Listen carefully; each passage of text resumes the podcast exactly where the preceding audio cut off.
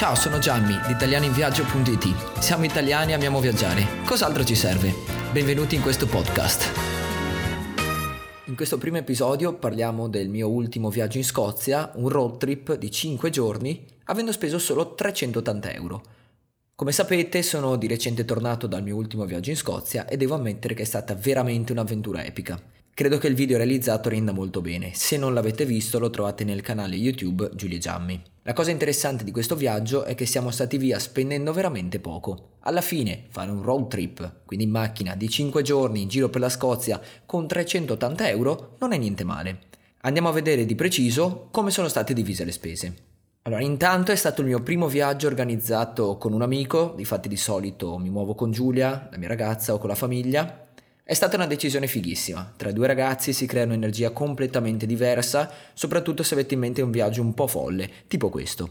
La prima voce di costo che andiamo ad analizzare è il volo. Il volo ci è costato solamente 45 euro. Probabilmente una delle voci che può incidere di più nell'organizzazione di un viaggio è proprio il volo. Non per far pubblicità a nessuno, ma spesso troviamo, trovo le risorse, ovvero viaggi a basso costo, attraverso la app o il sito di Pirati in Viaggio. Ed è proprio grazie a questo network che abbiamo trovato il volo per Edimburgo. Se non ricordo male era un pomeriggio verso fine anno, era novembre, forse era anche dicembre e ricevo attraverso l'app una delle solite notifiche del cellulare, voli low cost su tutta Europa, Ryanair. La apro senza troppe illusioni perché di solito propongono le solite Parigi, Londra, Berlino ed Edimburgo. Aspetta un attimo, Edimburgo? Cavolo, potrebbe essere una figata fare un giro in Scozia. Era da un po' di tempo che seguivo su Instagram il profilo di harry.t.baker che è un fotografo avventuriero che immortala i magnifici paesaggi di Scozia. E cavolo, mi era venuta voglia di uscire dalle solite metropoli e di immergermi nella natura. Ma dannazione, mi serviva un compagno di viaggio abbastanza pazzo da seguirmi in questa avventura. Così vi introduco Stefano, un ragazzo sufficientemente folle da avermi accompagnato in passato nell'acquisto della stampante 3D, di svariati droni e di altre iniziative fuori dal comune. Sì, lui era la persona adatta. Non appena gli mando lo screen dell'offerta mi chiama e dopo 10 minuti abbiamo prenotato. Costo del volo 25 euro, più 10 di andata e 10 di ritorno per il bagaglio aggiuntivo, totale 45 euro a testa o poco più. Meno di fare Padova-Bologna in treno veloce. Allora, una delle voci che ha pesato di più durante il viaggio è stato il noleggio dell'auto. Come sapete, solitamente non è molto economico. Nel nostro caso abbiamo speso solo 104 euro. Per fare ciò che avevamo in mente c'era assolutamente bisogno di un mezzo autonomo ed indipendente per spostarci. Mm, la bicicletta non era proprio adatta per le distanze che avevamo pianificato, lo scooter nemmeno, visto il meteo scozzese, serviva un'automobile. L'unico svantaggio, di solito costa parecchio. Non è la prima volta che noleggio all'estero e diciamo che ho sempre avuto delle esperienze particolari, sia molto negative sia assolutamente positive. La cosa più logica era tornare con Alamo, che è un noleggio di automobili che abbiamo usato diverse volte, soprattutto negli Stati Uniti. Non abbiamo mai avuto problemi, non è una pubblicità, assolutamente solo una testimonianza, ma chiaramente siamo andati ad occhi chiusi, anche perché ci offriva il prezzo più economico rispetto agli altri competitors. Alla fine 207 euro in due per noleggiare un'auto di medie dimensioni, perché comunque era una Renault Captur per 5 giorni non ci è sembrato niente male come prezzo. Carburante 40 euro. Con il noleggio di cui abbiamo appena parlato di solito vanno associati altri costi e solitamente sono pedaggi e carburante. Credo che sia utile sapere che in Scozia non vi sono pedaggi, quindi l'unica voce che contribuisce alle spese accessorie del mezzo è la benzina. Siamo stati abbastanza fortunati ad avere come veicolo un'automobile molto recente, infatti al momento del noleggio aveva solo 500 km e si sa, le macchine più recenti hanno degli ottimi motori, consumi ridotti e grande efficienza. Per questa serie di motivi e ovviamente per la mia abilità nella guida parsimoniosa, forgiata in anni di pratica, siamo riusciti a spendere circa 81 euro di carburante in totale. Certo, 81 euro potrebbero sembrare tanti, ma abbiamo macinato veramente molta strada e spesso la velocità non era costante, ma subiva delle grandi decelerazioni per i centri abitati e accelerazioni per i tratti più veloci. Costo del carburante 81 euro diviso 2, 40,50.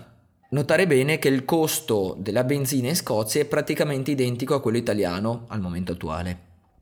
Un'altra voce che ha pesato abbastanza nelle spese complessive è l'alloggio notturno, come abbiamo dormito. Abbiamo utilizzato Airbnb per tutti i pernottamenti e abbiamo speso 125 euro a testa per 5 notti. Una delle peculiarità del nostro viaggio è stata che ogni notte abbiamo dormito in un posto differente. Certo, tutto questo non è per nulla facile, devi cercare di prevedere in anticipo ogni notte dove potresti essere, circa, e durante la permanenza dovrai rispettare la tabella di marcia alla lettera lettera. Chiaro, se hai 20 giorni a disposizione per fare il giro che abbiamo fatto non hai grossi problemi, puoi fare tutto con comodo.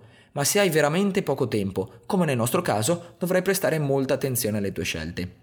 In genere abbiamo dormito in case magnifiche, gli host si sono sempre dimostrati cordiali e la pulizia era eccellente, da non sottovalutare. È capitato anche che una mattina una dolcissima signora ci abbia servito un'abbondante colazione in stile inglese, per questo abbiamo dovuto traslare la tabella di marcia di un'ora, beh ma almeno da quanto abbiamo mangiato non abbiamo pranzato. La regola che governa il costo della stanza è abbastanza semplice, più c'è concorrenza in zona e meno la casa costa. Per esempio, la prima notte nei dintorni dell'aeroporto, dove c'erano veramente tante alternative, abbiamo pernottato con solo 15 euro a testa mentre nelle zone più remote, soprattutto a nord dell'isola di Skye, abbiamo speso più del doppio. Beh, è ragionevole questo incremento, visto che non esiste praticamente nulla nel raggio di molti chilometri, e se si volesse soggiornare in un albergo sarebbe necessario raggiungere la città più vicina. Dormire con gli alloggi attraverso Airbnb è praticamente necessario se si vuole fare un road trip, perché garantisce una flessibilità incredibile negli orari, ma soprattutto permette di trovare una stanza dove non esistono alberghi o strutture, mantenendo il costo molto contenuto.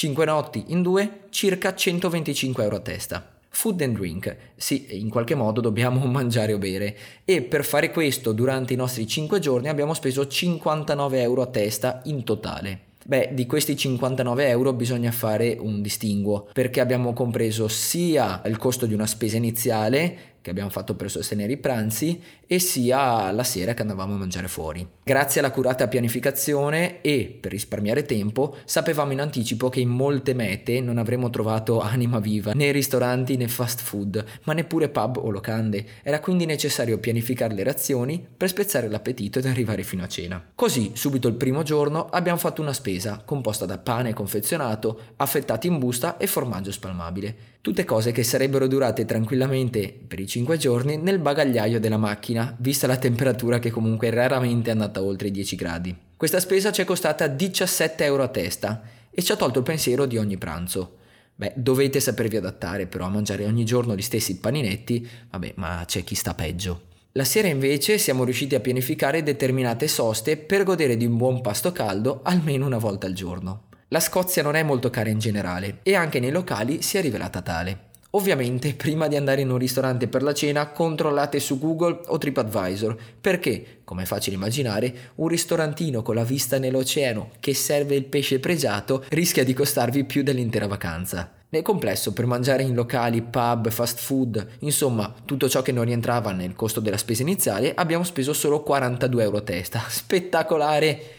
Insomma, in totale, per esserci sfamati 17 di spesa, 42 di cibo fuori, la somma è di 59 euro a testa, niente male per 5 giorni, praticamente 12 euro al giorno. Ultima voce nell'elenco delle spese infatti è Uber. Infatti quando siamo atterrati, a luna di notte era parecchio tardi, dovevamo raggiungere la prima stanza del pernottamento che dall'aeroporto distava qualche chilometro.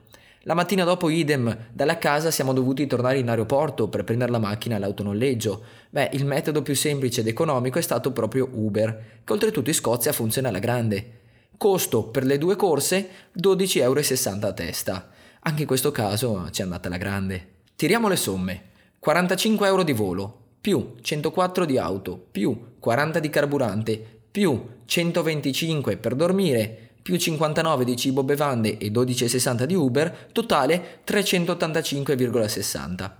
Addensando tutte le spese sostenute sono praticamente 77 euro al giorno, considerando che abbiamo trascorso 5 giorni pieni e 5 notti. Dal mio punto di vista ce la siamo cavata parecchio bene, soprattutto per il fatto che è stata una vacanza estremamente dinamica e che se organizzata da un tour rischiava di costare veramente molto di più. Per chiudere abbiamo dei consigli, soprattutto se prendete il volo con largo anticipo, sfruttate il tempo per fare l'itinerario giorno per giorno. Usate Google Maps per calcolare i tempi dei viaggi e tenete conto di molte mezz'ore di tolleranza. Capiterà spesso di dover accostare per fare foto a paesaggi incredibili lungo il percorso. Seguici su Instagram, sul nostro profilo ufficiale italianinviaggio.it e passa a trovarci nel nostro sito. Al prossimo episodio!